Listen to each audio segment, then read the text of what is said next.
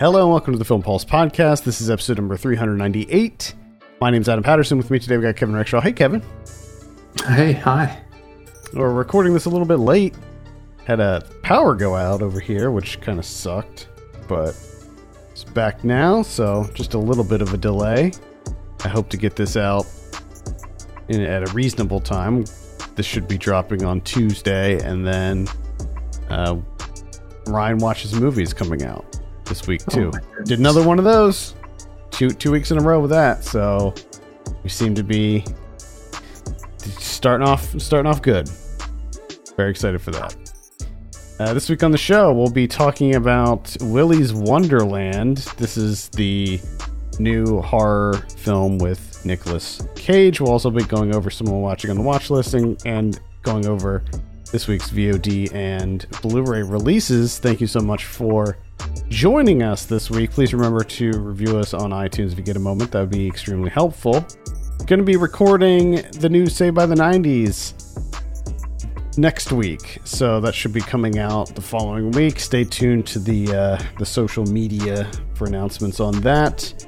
We're going to be doing uh, romantic comedies for Valentine's Day this month. I mean, uh, I'm just, I was never a big romantic comedy guy, especially 90s romantic comedies. I, f- I think that they're like just the absolute worst. So, uh, I think that maybe this will generate. Well, see, here's the thing though the, the lineup that we have, it, they're not strictly romantic comedies. So, this is what has me a little bit excited about it. They're not your typical rom coms. They're like they're like rom com adjacent. They're movies that do feature a love story, but may not be considered a romantic comedy in the strictest sense. So, Gotcha. for instance, I'll, I'll divulge one of the titles. We're going to be talking about Groundhog Day. Okay. You know, so that is sort of a romantic comedy, but it's definitely not what you would think of like my best friend's wedding or you know one of those Yeah. More defined romantic comedies. So, at any rate, uh, that that should be coming out soon, and I'm very excited to record that. Let's talk about Willy's Wonderland. This is directed by Kevin Lewis. I have a synopsis here. When his car breaks down, a quiet loner agrees to clean an abandoned family fun center in exchange for repairs. He soon finds himself waging war against possessed animatronic mascots while trapped inside Willy's Wonderland. I swear to God, at some point this movie was called Wally's Wonderland. That's what I want to keep calling it. I, I I'm I'm almost certain at some point it was called Wally's Wonderland. Yes, it was also known as Wally's Wonderland. Hmm.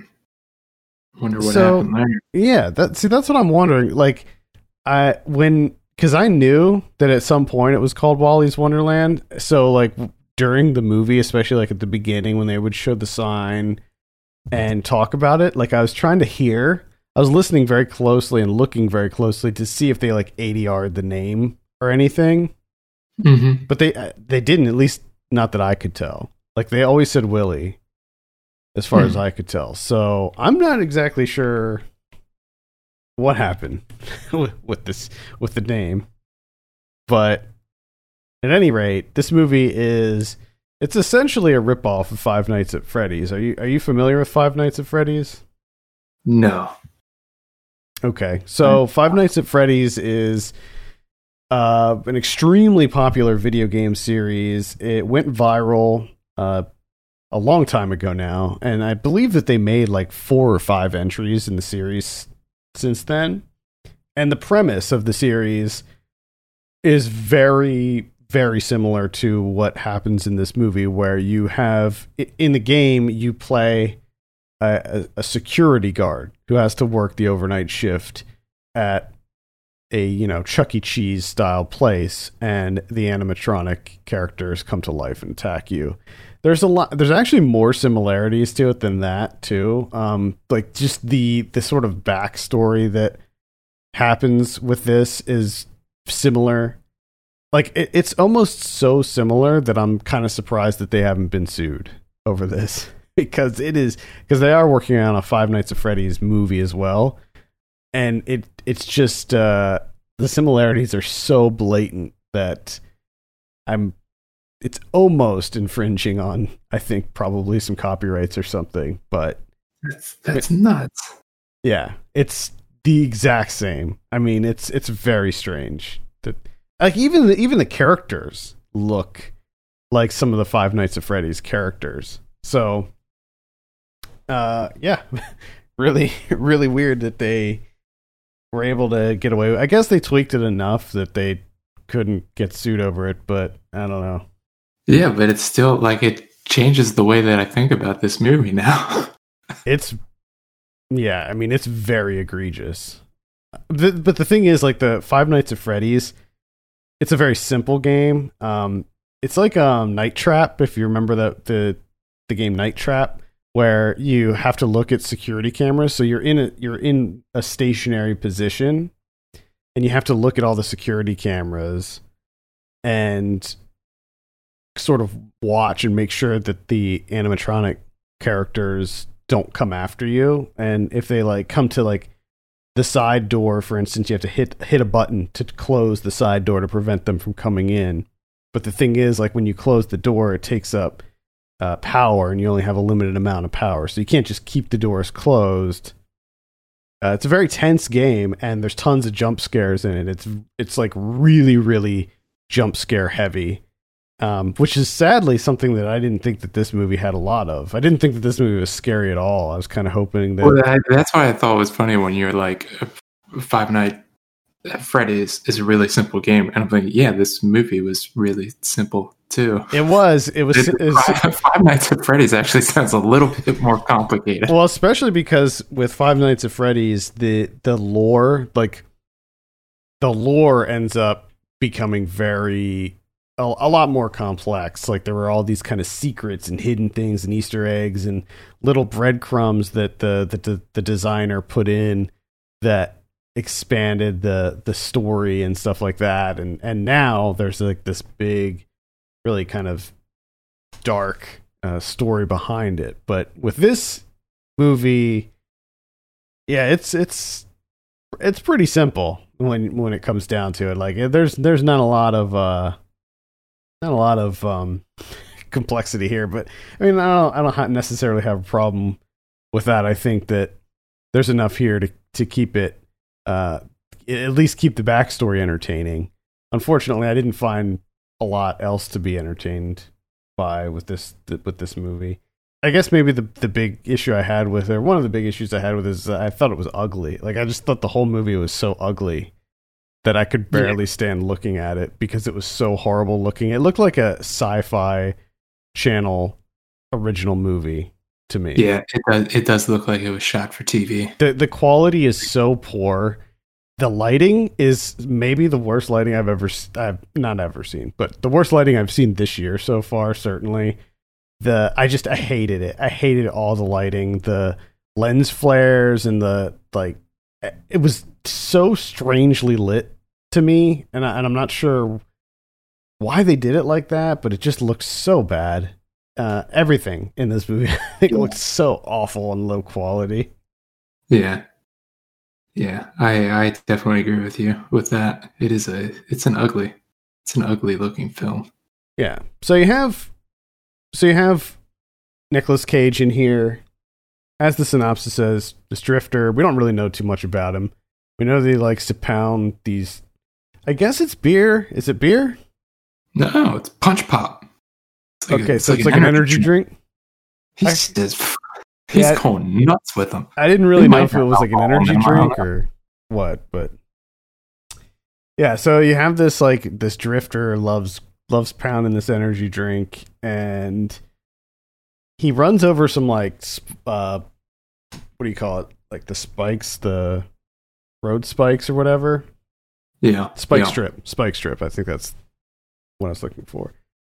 And so you know that there's something weird going on right right then and there. It's in this small town, and they're like, "Hey, you know, we don't take any credit cards or anything. Got no internet here, and if you want to, you know, make the money to repair your car, you can clean up this this restaurant or whatever." And he he agrees to do it. The big thing to mention about this is that uh, Nicolas Cage has no dialogue in this movie Yes. he's completely silent which I think is a I think is a little bit of a wasted opportunity. I mean, I feel like Yeah. if you, if you get I- if you I- get Cage, you know, I just there's so many because I don't know how many times throughout this movie I was just like I I want to hear him reacting. I would like to hear what he has to say, and I want to. There's a part of me that thinks that this that was like a stipulation on his part. He's like, I'll make your silly movie, but I have absolutely no lines. I'm actually wondering that myself. I actually did think about that while I was watching it. Like, was it always a silent character, or was it like cheaper? Did he like not charge as much? Was his rate No. not as much because he didn't have any lines? No, Eh, if it's Cage, the, the rate stayed the same. He just stipulated. He's like, I'm not, I'm not, I'm not doing any dialogue. And they're like, Nick, we got pages of dialogue here. He's like, we'll cut it down to zero. I'll clear my throat. That's about it. Yeah, he does some like screaming and stuff a little bit, but and not not only that, but he's like almost completely emotionless the, the whole time too. Like there's just no he's a, he's a very robotic character in this. Yeah. Which is what I, I really enjoyed about the movie is just like from the outset, like right off the bat, he knows that something's up. And he doesn't really he doesn't respond, you know, the way that everyone hopes he would. He's just kind of like, oh, okay, that's what I thought this was. Like he's like he's done this before. It seems like it's like, Yeah. oh shit, another one of these deals. so Here we go. yeah, like when he first so when the when the animatronic creatures first attack him, he he just does not look surprised at all. No. He, he, he's just like, all right, well, I guess I'll have to kill this thing. And and I mean that's that's sort of the running gag in this. It's like he'll be in the middle of a fight or whatever, and then his little watch alarm will go off, indicating that it's break time, and he'll just stop fighting and go into the kitchen and play pinball and drink his energy drink. And then when his break's over, he'll go back and kill kill the thing. Which I, I mean, Which- I, I enjoyed that. I really liked it, but I think that that's the one aspect of it that's missing. The the one facet that could have you know elevated this a little bit more is to have him have some actual dialogue. I mean, can you imagine the one-liners, the quips? Exactly.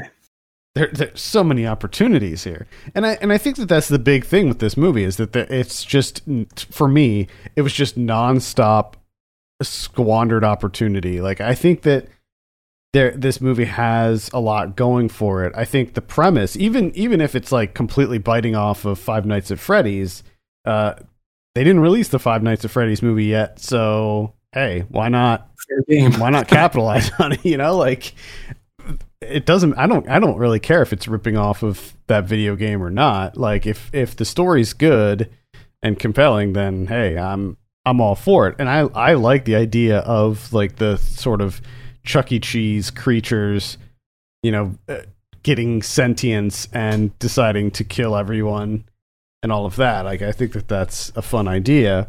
And I even I like even more the idea of Nicolas Cage coming in as this fucking drifter badass who doesn't give two shits about what's going on around him and just destroys these creatures over and over and over again.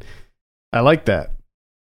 Yeah. But I think that there were just so many things that brought this down for me. Like, uh, I didn't like the look of any of the creatures for the most part. I, again, hated the overall aesthetic of the movie. The lighting was awful. The camera quality and the camera work was bad. There's just so many things going against it for me. So I feel like every time there was a cool concept introduced, there were like three other things that completely brought it down for me. yeah. I do appreciate how simple this movie is, though. Yeah. And I, I found that I found that refreshing, and I think that's kind of like you, where if it feels like even more of a missed opportunity because you kept it really simple. You know that it's silly, and you lean into the silliness factor. You probably could have leaned into it a little bit more, honestly. Yeah, I I found a lot of it to be pretty dull, frankly. Like the Yeah. like the fight scenes were not eh, very just- entertaining to me. I the thing that got me and where it lost me a little bit is when like the I don't know if they're like teenagers or whatever they show up to like help them out. Yeah, so you have to have. And I understand that that, that was like an excuse to have some more bodies. Right. Yeah, I was just gonna say you have to up the body count at some point. It can't just be Nicolas Cage. But I think murdering- it could- but, but it could be. That's the thing. Yeah, that's the That's- thing. Like it absolutely don't could be. I don't think you're trusting in Nick Cage enough. I think that's the problem. Is that you didn't trust Nick Cage enough. You didn't put your faith in Nick Cage. And I hate, carry- yeah, and I hate doing, carry? I hate doing this, but I feel like I just need to talk about what I think they should have done with this movie. And I think that if they got rid of all of the the teens, the and I guess they're like tw- they're in their 20s, they're like 20 somethings. So like the whole premise of this is that like periodically the townspeople will find someone who won't be missed and they sacrifice that person or or people to Willy and his animatronic friends. And the, this group of uh, youngsters in the town they get sick of this happening. So they're like hey you know what? We're gonna we're gonna stop this. We're gonna burn down the, the building and kill all these animatronic things. But of course like we talked about previously they're just they're cannon fodder. They're just introduced Yeah. so that we could see more people to get killed but yeah. what I'm thinking is you have a movie where it is literally just Nicolas Cage versus a, a group of sentient animatronic, you know, children's pizza place mascots mm-hmm. or whatever. Yes. And that's your movie. Like that's all you need. You don't need to introduce the other people. Like it- because some of the worst scenes in the movie are involving those those 20 something year olds. Like the sex scene when the Yeah. randomly two of them decide to have sex in in the the the restaurant for no reason whatsoever even though they know like the the the, the thing is like they know that there are animatronic creatures roaming around murdering people yes. they know that going into it so it's not like a surprise to them and yet they still decide to have sex in one of these rooms like they're not Wow. gonna get killed Well, I think that's another thing too, entirely. Is like if you're going to have these 20 somethings be, you know, a part of this story where do you really need one of them to be this like cartoonish nymphomaniac that just seemed really like sleazy? she uh, she also didn't have any lines for quite a while and i thought that they were going to make her completely silent too uh, because she's introduced and she's in like three or four scenes before she even says anything Yeah. which i thought was a little weird but i'm just saying like you you could have so many good opportunities where it's like Nicolas Cage trying to clean up, and that's where the comedy is too, right? Because he has his little breaks, but the whole time he's also still trying to do his job. So like these things are attacking him, he's killing them, and then he's like cleaning up, you know, cups and plates and stuff around the the restaurant. So he's still like mopping the floors and stuff while all this is going on, and I think that that's enough right there. Like you could set up some like fun set pieces where like you know they're they're attacking him in a variety of different ways or they ambush him or whatever and then it's like just him tr- trying to fend them off while also doing his job of being a janitor. That's Yeah, your movie. That's it. Yeah. That's what I think the the first off you you honestly don't really have to go that far. I mean, you can just the aesthetic of it could just be better. and that would do a lot. That would do a lot to help this out. But second, and again, yeah, I, you know, I don't want to get into like how well, like what you were saying is like talking about what the movie should have done instead of what it did do. But just like not to have Nick Cage not have emotion just it's just kind of a bummer. I mean, he still he still gets some classic Cage with him playing the pinball, which was great. I did enjoy that because I was really hoping that that would because he keeps coming back to it on his breaks, him playing that pinball, you know, cleaning that pinball machine and then playing it and getting into it. And I'm like, if I don't have, if this doesn't pay off in some way, I'm going to be really disappointed. And it does. So I was happy for that. Yeah. His little his little dance routine was fantastic. But I just I needed more. I needed more of that. Yeah. Especially because to me, like the everything else was not very good either. Like the effects work and stuff. I mean, the animatronic creatures themselves were mostly just people with like kind of uh, animatronic, uh, um, like face coverings, like masks on. So it, it was pretty much just like a person in a suit, and then the the mask part, the head part, would be, you know, robotic. To essentially like mostly just the mouth and eyes, and then you had some like CG in there too that didn't look great. Yeah. The kills were not very fun either. Like I didn't think that they were that impressive. Uh, so yeah, I don't know. Overall, I just it was a pretty big disappointment for me, and I'm I'm really wondering like what they're gonna do with Five Nights at Freddy's now that this movie is out. If it's, mean, maybe it doesn't even bother them at all. Maybe they just don't give a shit. Well, they're probably disappointed because they probably don't have Nick. But the best part of this would be if they do have Nicolas Cage. That would be funny. I would love that. I don't think that any casting announcements have been made, although I And know he doesn't tell them about the other movie. I know that uh, Chris Columbus is directing it, so you have a pretty big director in there. The movie's gonna suck. It probably will. Yeah, I mean, this is. I'm not a fan of Chris Columbus's stuff, except Home Alone. Maybe Yeah. doesn't like Home Alone. But again, you don't have Nick Cage. So Maybe. maybe. I would I I would love that. That would be that would just be an incredible development.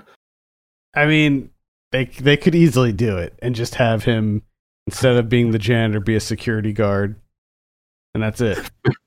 But he still he he has his energy drinks, doesn't talk much. well, hopefully he talks more. Yeah. Just like one liners. Like I'd only need really just one liners from him. Plus I just you know, a little bit of outrage from him. You know, he just cleaned the entire bathroom.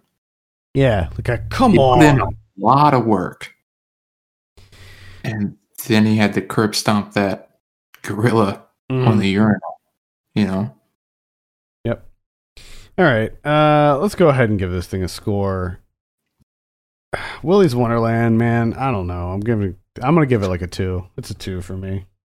Yeah, it's tough because I was having a lot of fun with this until the the twenty somethings showed up. Uh, so yeah, I think I'll probably trying to think. Yeah, like a two, two and a half, maybe. I do like when the the ostrich first comes up to him Yeah, and he's not surprised at all, and he just does the push. yeah. I mean, there there are definitely some moments. I mean, this this movie absolutely has its moments, and I think that it started off really intriguing too. Oh, Like, it starts off really strong. yeah, I, I think that has a really great opening, but uh, it, for me, like it just fell apart as soon as I don't know. As soon as as soon as they started fighting and stuff, it, it kind of just fell apart for me. And I didn't like how the animatronics would like talk to them and try to like convince them to do stuff and like like they all had like kind of personalities and they would uh they they were just like so vulgar and I think that it would be more scary if they didn't talk and they just like you know crept around and and jumped out at you or whatever. Like I didn't need them to be so sassy. That's Willy's Wonderland and that's available on VOD. All right, let's talk about some watching. Oh boy, I got a lot of stuff this week, so I'm gonna try to keep everything very brief and concise. I saw Malcolm and Marie. This is on Netflix. This is the uh, one directed by Sam Levinson, the guy who did um, Euphoria. This is the one with Zendaya and John David Washington. I cannot recommend this movie in the slightest bit. It is gorgeous. shot in beautiful black and white. But the entire movie is involves a couple uh, who are returning home from a movie premiere. Uh, John David Washington's character plays a director, and he just had his first big movie premiere, and it was a, it was a rousing success. But the whole movie is just the two of these people arguing for uh, over an hour and over an hour and a half, actually. It's just nonstop arguing and yelling, screaming at each other for 90 plus minutes. Uh, I, I found it to be completely insufferable. Like, I just couldn't stand it. Couldn't stand any at all. This movie. This is, it's too much. Too much. Yeah, no, this this sounds like the absolute worst thing. I want I got to watch one of my most anticipated titles of this year, and that's Beginning from director Dia Kulimbegashvili. There you go. That's wrong, but whatever. Saying it right all goddamn day, but there wasn't a mic to pick it up at any point in time. Uh, the movie ended up putting this out, so I got to watch it on Mubi. Uh, this is a, a, pretty assured feature debut. I mean, she's done a couple of short films before this, but this is her first uh, feature length. The cinematography from Arseny Khachaturian is incredible. I mean, the way that they get like the Georgian countryside and everything, it's just like the landscapes, the lighting, the natural lighting. It's just incredible. Lots of long takes. Um, but the interesting thing here is there's some long takes, but with some unexpected developments. Like the opening to the scene, um, and just to give you a little bit of the, the story here, it's like a Jehovah's Witness community. They're attacked by an extremist group. So the opening scene is just the camera set up in the middle of the church. Uh, she comes in, the, the main character comes in, she's reprimanding some kids. She's talking to her husband, you know, before everything gets started up all the parishioners come in. They're coming in from two sets of doors. They're coming in, you know, pleasantries, all that, sitting down. This is all in one take. And then her husband, like, kind of starts his sermon or whatever, his little class. And now all this is happening for, you know, about 10 minutes or so. And then out of nowhere, the, the side doors that you can't see that are outside of frame open up and Molotov cocktails are thrown in while everyone's stuck inside. Ooh. And then, like, it just it's like real miles and fire. It looks like, and they're just like trying to pan. You know, they're panicking, trying to get out and everything. They're lifting up benches, trying to break windows, and like that's the opening scene. And like the Molotov cocktail thing, I was not prepared for. You know, it's just kind of this long, kind of pretty dull scene. You know, to set this movie up, and then just out of nowhere, bam! You know, you have the church burning down so it kind of sets things off. So, uh, pretty, uh, pretty great, and definitely very excited to see what she does moving forward. I mean, the storyline here is was a little iffy for me, but everything else, you know, in terms of craft, was uh, pretty top notch. All right, that is uh, beginning, which is on Mubi right now. So if you have a Mubi subscription. You could check that out. I saw the trial of the Chicago Seven. This is on Netflix. This is the one directed by Aaron Sorkin. I wasn't really interested in this, but the other day I was just kind of bored, and I was like, you know what? Uh, let me just let me just pop this on, give this a look, see what the fuss is all about. It's uh, it's not very good. I think that you would probably really hate it. I thought it was mediocre at best. Uh, if you're not familiar, this it tells the true story of the um, 1980, uh, 1968 Democratic National Convention in Chicago. There was a, a violent confrontation between protesters and the police there, and you had uh, some people who were charged with inciting the riot as sort of a, scapegoat and people including Abbie Hoffman, Jerry Rubin, uh, Tom Hayden, and Bobby Seale. And uh, the movie largely takes place during the trial, but there will be like flashbacks to several things that happened that led up to the uh, the clash, and it, it's it's fine. I mean, it's most people under like know what they're getting into when it comes to Aaron Sorkin, and like that's what you get here. You get a very very Sorkin screenplay, and that includes uh, many moments of eye rolling that will occur as people do their little monologues and you're just like come on. Like let's just let's let's just get over get over ourselves here and the ending the end almost dismantles the whole movie because the end is so bad that, that i just couldn't help but laugh i was laughing at how ridiculous the ending is so yes. I I can't really recommend it. I think that it is a really good story, and I think that it is a story that everyone should be aware of. Um, but yeah, this movie's just it's not it's not as good as uh, a lot of these like top lists might lead you to believe. The only other movie that I watched because I'm busy, you know, as you know, rewatching the X Files. But I've also started rewatching uh, Perfect Strangers. Oddly enough, Perfect Strangers. it's been quite fun. Wow. Oh, man. What is that? What is that? Is that on like Hulu or something? Yeah, it's on Hulu. Man, Oh boy, Balki. it's oh my god, it's something else. Absolutely incredible. Uh, I only mention that because, as as silly as it sounds, that I'm rewatching Perfect Strangers with Balki Bartokomous, uh, it it's far more enjoyable than the movie that I watched, which was Radioflash, which is also available on Hulu. So if you find yourself on Hulu, on one hand thinking maybe I should watch Radioflash, or on the other hand thinking should I rewatch or maybe watch for the first time Perfect Strangers, I'm here to say go the Perfect Strangers route. It's far more rewarding. Uh, Radioflash is there's a electromagnetic pulse, an EMP cuts off all the power, all the water, communication, everything just down. And a father and daughter, uh, Dominic Monaghan and Brighton Charboni, or Brighton Sharbino, are the the father daughter.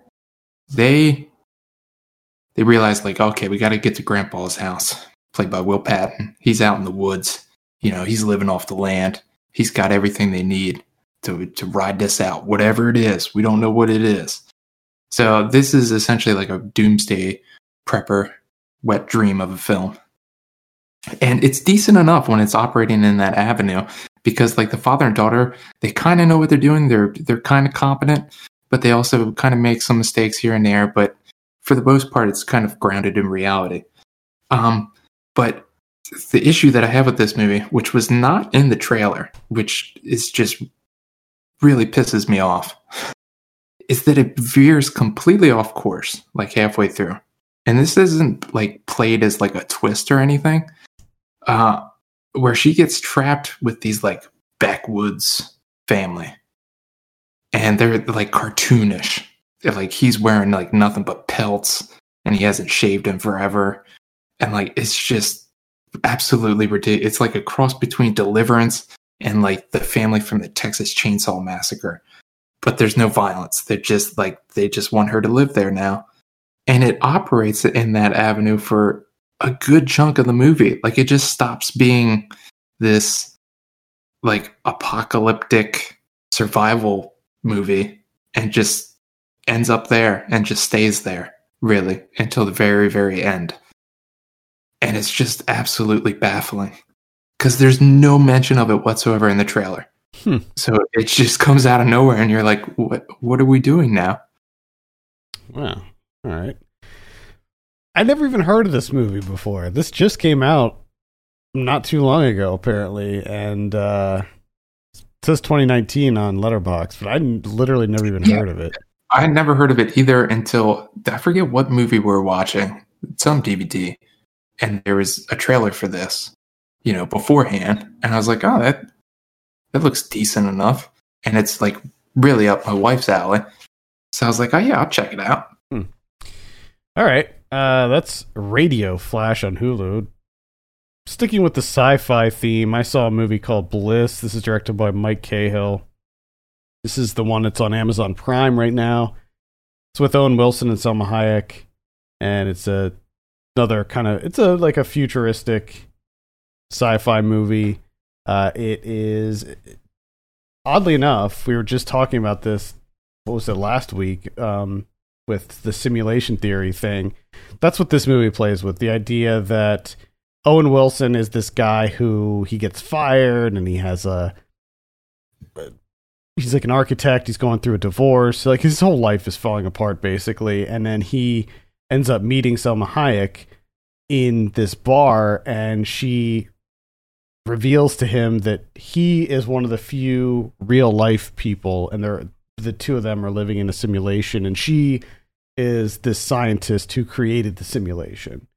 And oh. she sort of opens his mind up to the idea that the world that he knows is actually just a simulation and she sort of teaches him about like how to manipulate it and stuff like that very matrix-esque and then they at one point pull themselves out of the simulation and he sees what the world is like the real quote unquote real world but guess what kevin this is all big Uh. metaphor it is all a big metaphor you know what that big metaphor is What's that? addiction. It's all a metaphor for addiction. And uh it does not work at all. It is uh I just couldn't stand it. Couldn't stand anything about this movie. It just I hated every moment of it. Like it starts off okay. Like when uh, well first of all, I didn't like the way that it looked at all. So like anytime that they're in one of the realities. Everything is done in this uh, really shaky handheld camera work, and um, everything is very colorless. Every everybody looks very weathered and dirty, and it's just a very harsh reality. And then when they wake up and they're in the the quote unquote real world, um, everything is like a lot smoother, and you have steady cams, and everything's bright and and really nice and fancy. But but it turns out like oh no that's that's not the real world that's your fucking dr- drug drug addled mind. And uh yeah i just i did not enjoy myself whatsoever. Um, mike cahill this is the guy who did i origins and another earth. Yeah, which I didn't know until just recently. yeah. And that totally makes sense because I Origins is just hilarious. i liked i origins for the most That part. garbage. I, I gave it a two and a half on Letterboxd so I, I didn't hate that movie I should definitely check. Okay, I gave it one and a half. yeah you gave it a one and a half like, check. It'll be three and a half. no, I remember you didn't like that, and I remember not. I, I remember thinking it was okay, but this movie I did not like at all. So, uh, Bliss, I just cannot recommend. It's it's interesting to see Owen Wilson. You don't see him in uh, in too many dramatic roles. So this is Owen Wilson in a dramatic role. I mean, I will say that that the two leads, Salma Hayek and Owen, Wilson, they both did a, a great job. Uh, especially Salma Hayek because she plays sort of a almost a dual role of sorts, but it still didn't wasn't enough to save the movie. Uh, I saw Barb and Star go to Vista Del Mar. Uh, Yes. you have to see this movie, Kevin. this is a Yes. must see for you. This is directed by uh, Josh Greenbaum. where can you see this? Uh, By the way. you can rent you can rent it. It's like one of these virtual theatrical ones. So you can rent it on like Amazon or whatever. It is a premium rental, so it's twenty dollars. But you know, it, I would have seen this in the theater anyway. So for me, that's not a big deal. And you know, I saw it with my wife too, so that'd be the equivalent of paying ten dollars a movie ticket. So I'm fine with that. Anyway, if you're not familiar, this is the one with Kristen Wiig and Annie uh, Mumolo. Uh, it it's so I don't I don't even know how to describe this movie. It's um it's a comedy about these two middle-aged women who decide they get fired. They they work at like a furniture store, like an Ashley Furniture type place, and they really love it. But it turns out that the store is closing, so they lose their jobs, and they decide, you know what, like we're living in a rut. Let's just let's just throw caution to the wind, go crazy, and they decide to go to Vista Del Mar, Florida, and have a, a vacation, and you know a lot of hijinks ensue, and it's uh this movie will absolutely be a cult classic. Like, it, there's no way that this movie will not become a cult classic. It is way too out there. It's a lot more absurd than you might think. Uh, this is a Gary Sanchez production, and you know a lot of those the Will Ferrell, Adam McKay movies are they don't really go too off the rails. You know, like mm-hmm. I, I would I would compare this more closely to something like uh, a Lonely Island style movie, like MacGruber or something, where there are so many just non sequiturs and just random, like talking crabs and like just outlandish things that happen in in this movie, like that are completely out of the realm of of the real world. Um, that I think that that it it guarantees it almost a cult following. Uh, I had a blast with it. It's really funny. Kristen Wiig and Annie Mumolo are, are really funny in it. Jamie Dornan is in it as well, and he's he's ridiculous and uh, extremely funny too. So I definitely recommend Barb and Star go to Vista Del Mar. I, I just sort of needed a comedy like this in my life, and uh, it came at just the right time. Yes. It's ridiculous and stupid and fun. Exactly what I want. Yeah. Exactly what I want to hear. Uh, I uh, signed up for the Arrow streaming service this week, so I've been kind of exploring that and watching a bunch of stuff on that. They have a lot of classics on there, um, and huge collection of giallo on there too, by the way. But uh, they do have some contemporary releases on there that are sort of like exclusive, so I, I wanted to check some of those out. Then one of them was called The Bloodhound. Uh, this came out just recently. It's directed by Patrick Picard. It's sort of a modern retelling of the Shakespeare, um, the Shakespeare story of uh, the fall of the House of Usher, and it's a very sort of subdued, lo-fi horror like suspense thriller about uh, this this guy who goes to visit his wealthy friend who in his home and uh, sort of tensions just gradually rise and shit gets kind of weird. Um, I've seen people compare this to a Yorgos Lanthimos movie, and I could definitely kind of see that. It's a little bit more subdued than that but uh, I think the big takeaway from this was the the house, like the where this takes place. I freaking loved the house that this uh, took place in. I think you would probably like the house a lot too. But really surprising. Uh, I enjoyed it for the most part. I would give it a light, very light recommend if you're if you're in the mood for something that's that's very slow burn. I mean, like almost no burn. It's mostly just conversations between two characters, but uh, I still found it very intriguing for whatever reason. So that's the Bloodhound. I saw Red Post on Escher Street. This is the new Sion Sono movie. This is uh, screening as part of this. Uh, the Japan Society is doing this 21st Century Japan program, uh, and they're streaming a whole bunch of really great Japanese films right now that that you can sign up for, and this is one of them. This was, uh, I believe, a premiere, world world premiere. I'm not sure if it's world premiere or not, but certainly this is the first time it's being screened in the U.S.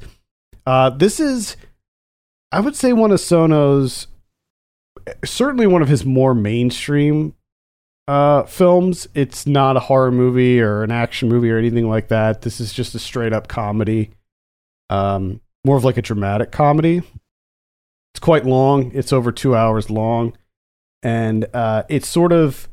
It, I would say that it's sort of like Sono's eight and a half. And I know that like Sono likes to he he's made multiple movies about the the act of making movies and and if you're familiar with Sono, he's a guy who like literally worked himself almost to death. He had a massive heart attack um, in, in 2019, and he did die for a minute. He was pronounced dead for a minute before he snapped back into the mortal realm and started making movies again right away. In fact, he so he did Prisoners of the Ghostland, which is a, another movie that, of his that's coming out this year, and he started working on that right after he got out of the hospital, and he couldn't travel because of the massive heart attack, so they ha- ended up having to shoot that movie in Japan. They were going to shoot it in the U.S., but uh, it was, uh, I believe, Nicolas Cage who suggested that they shoot it in Japan. So anyway, uh, Red Post on Escher Street is about a this this like up and coming filmmaker, super popular. Everybody loves him. He's working on his next project, and he is he wants an all amateur cast. So he does the uh, casting call and he does auditions and basically the movie just follows the lives of all of the various people who audition to be in this movie and sort of what happens when they get rejected and like a lot like a lot of them get rejected and then become extras on the movie and then there's this sort of uprising like the extras start to revolt and it's all just a you know very fun sort of tongue-in-cheek criticism of of the industry, and I loved it. I thought it was phenomenal. Um, highly recommend it. Uh, Chris wrote a review for this up on the site, and he gave it a ten out of ten. I wasn't ten out of ten. It wasn't a ten out of ten for me, but it was like a solid eight. I think it is one of Sono's best best works. Just don't go into it expecting the same level of insanity that his other movies have. This is a yeah. it's the very you know, traditional. It still has that same energy and it's still a little wild, but it's not, you know, Suicide Circle or anything. Uh, so yeah, uh, whenever that comes out, I can I definitely recommend uh, seeing that. I saw The Deeper You Dig. This is directed by Toby Poser and John Adams. This is one that I think you should keep a lookout for. Uh, this is another indie horror movie. It's um, sort of a mystery thriller. So it involves a a woman who she's like a local psychic and her daughter goes missing and she quickly realizes that her daughter is not just missing, she's dead. So the movie involves uh, the mother trying to find who killed her daughter and trying to find her daughter's body.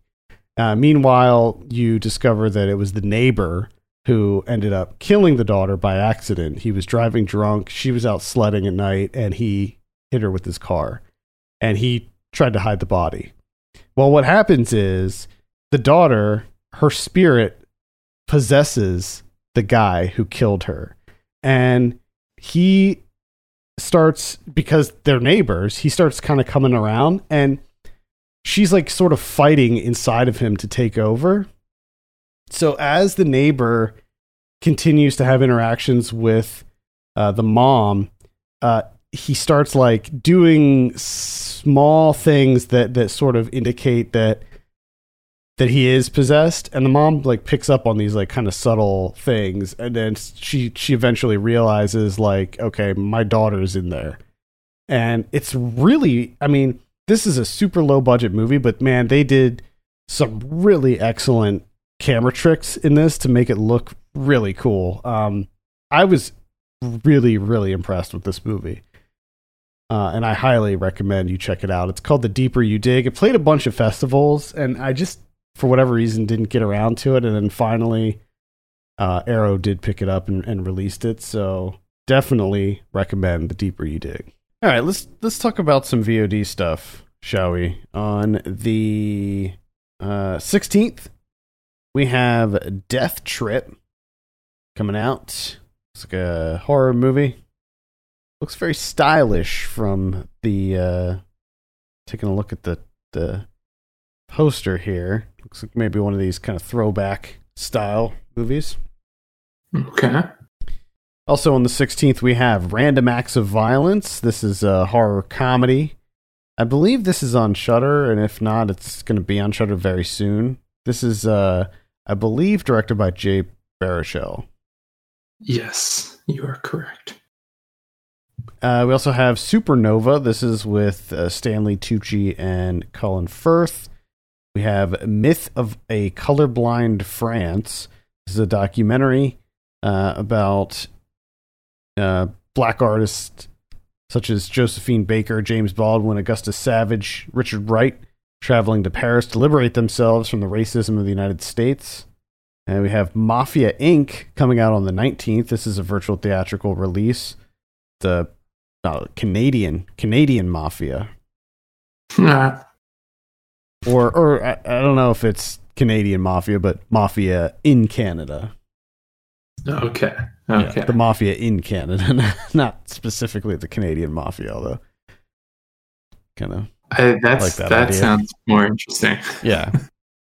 yeah, let's see. We have Twilight's Kiss coming out. Uh, Silk Road is coming out. This is the one with Jason Clarke, Nick Robinson. This is about the you know, the Silk Road website on the dark web. Oh, the oh, a dark web. Yeah, it's my, it's like a biopic. Jason Clarke going on the dark web. He is so mumbly in this movie.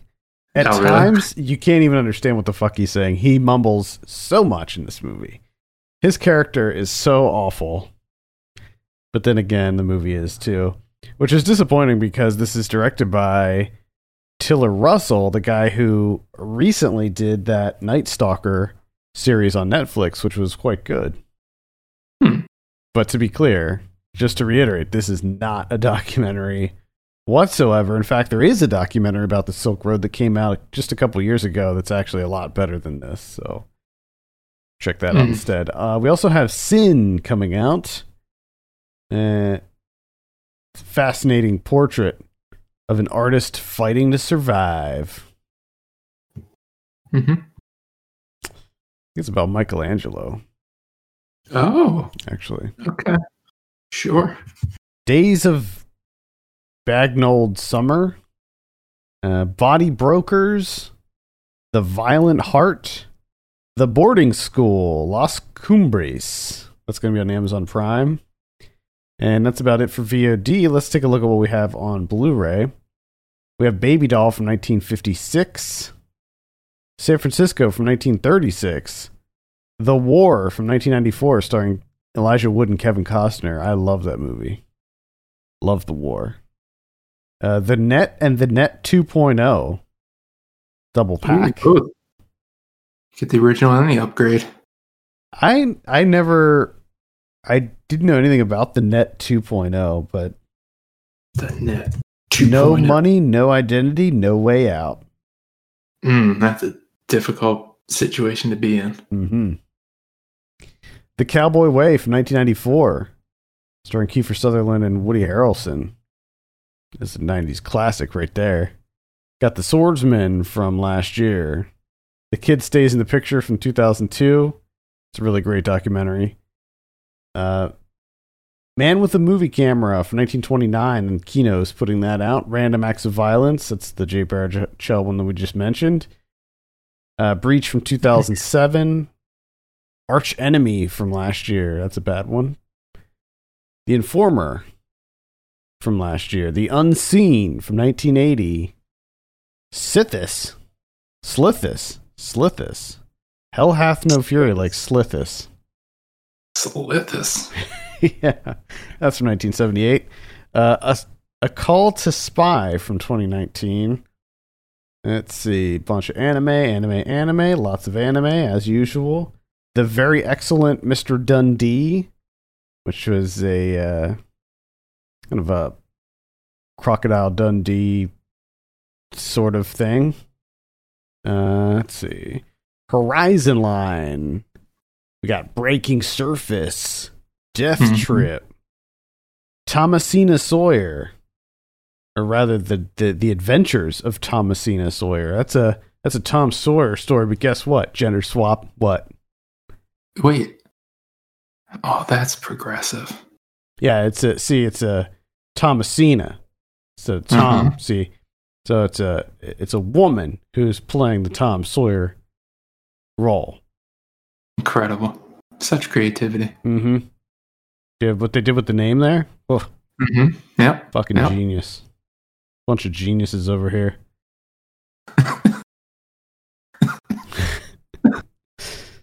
Vehicle from this year. Uh, Bobbi Jo under the influence. The blackout. Monstrous disunion. Uh, that's about it. What do we have on Criterion? Uh, we have one, and it's Mandabi from 1968 from the Senegalese director Ousmane Sembène. So, anytime uh, Criterion puts out African film, I feel like that's that's a great move. I'd like to see a lot more African films on there. This is actually the first movie ever made in the Wolof language. Hmm. Wow. Cool. All right. Definitely check that out. I think that's going to do it for this week. Thank you so much for tuning in. You can send us your questions and topics to podcast at filmpulse.net. You can follow us on Twitter at filmpulsenet and at filmpulsekevin. If you have a moment, consider reviewing us on iTunes. We'd appreciate that very much. For Kevin Rakestraw, my name's Adam Patterson. We'll see you next week.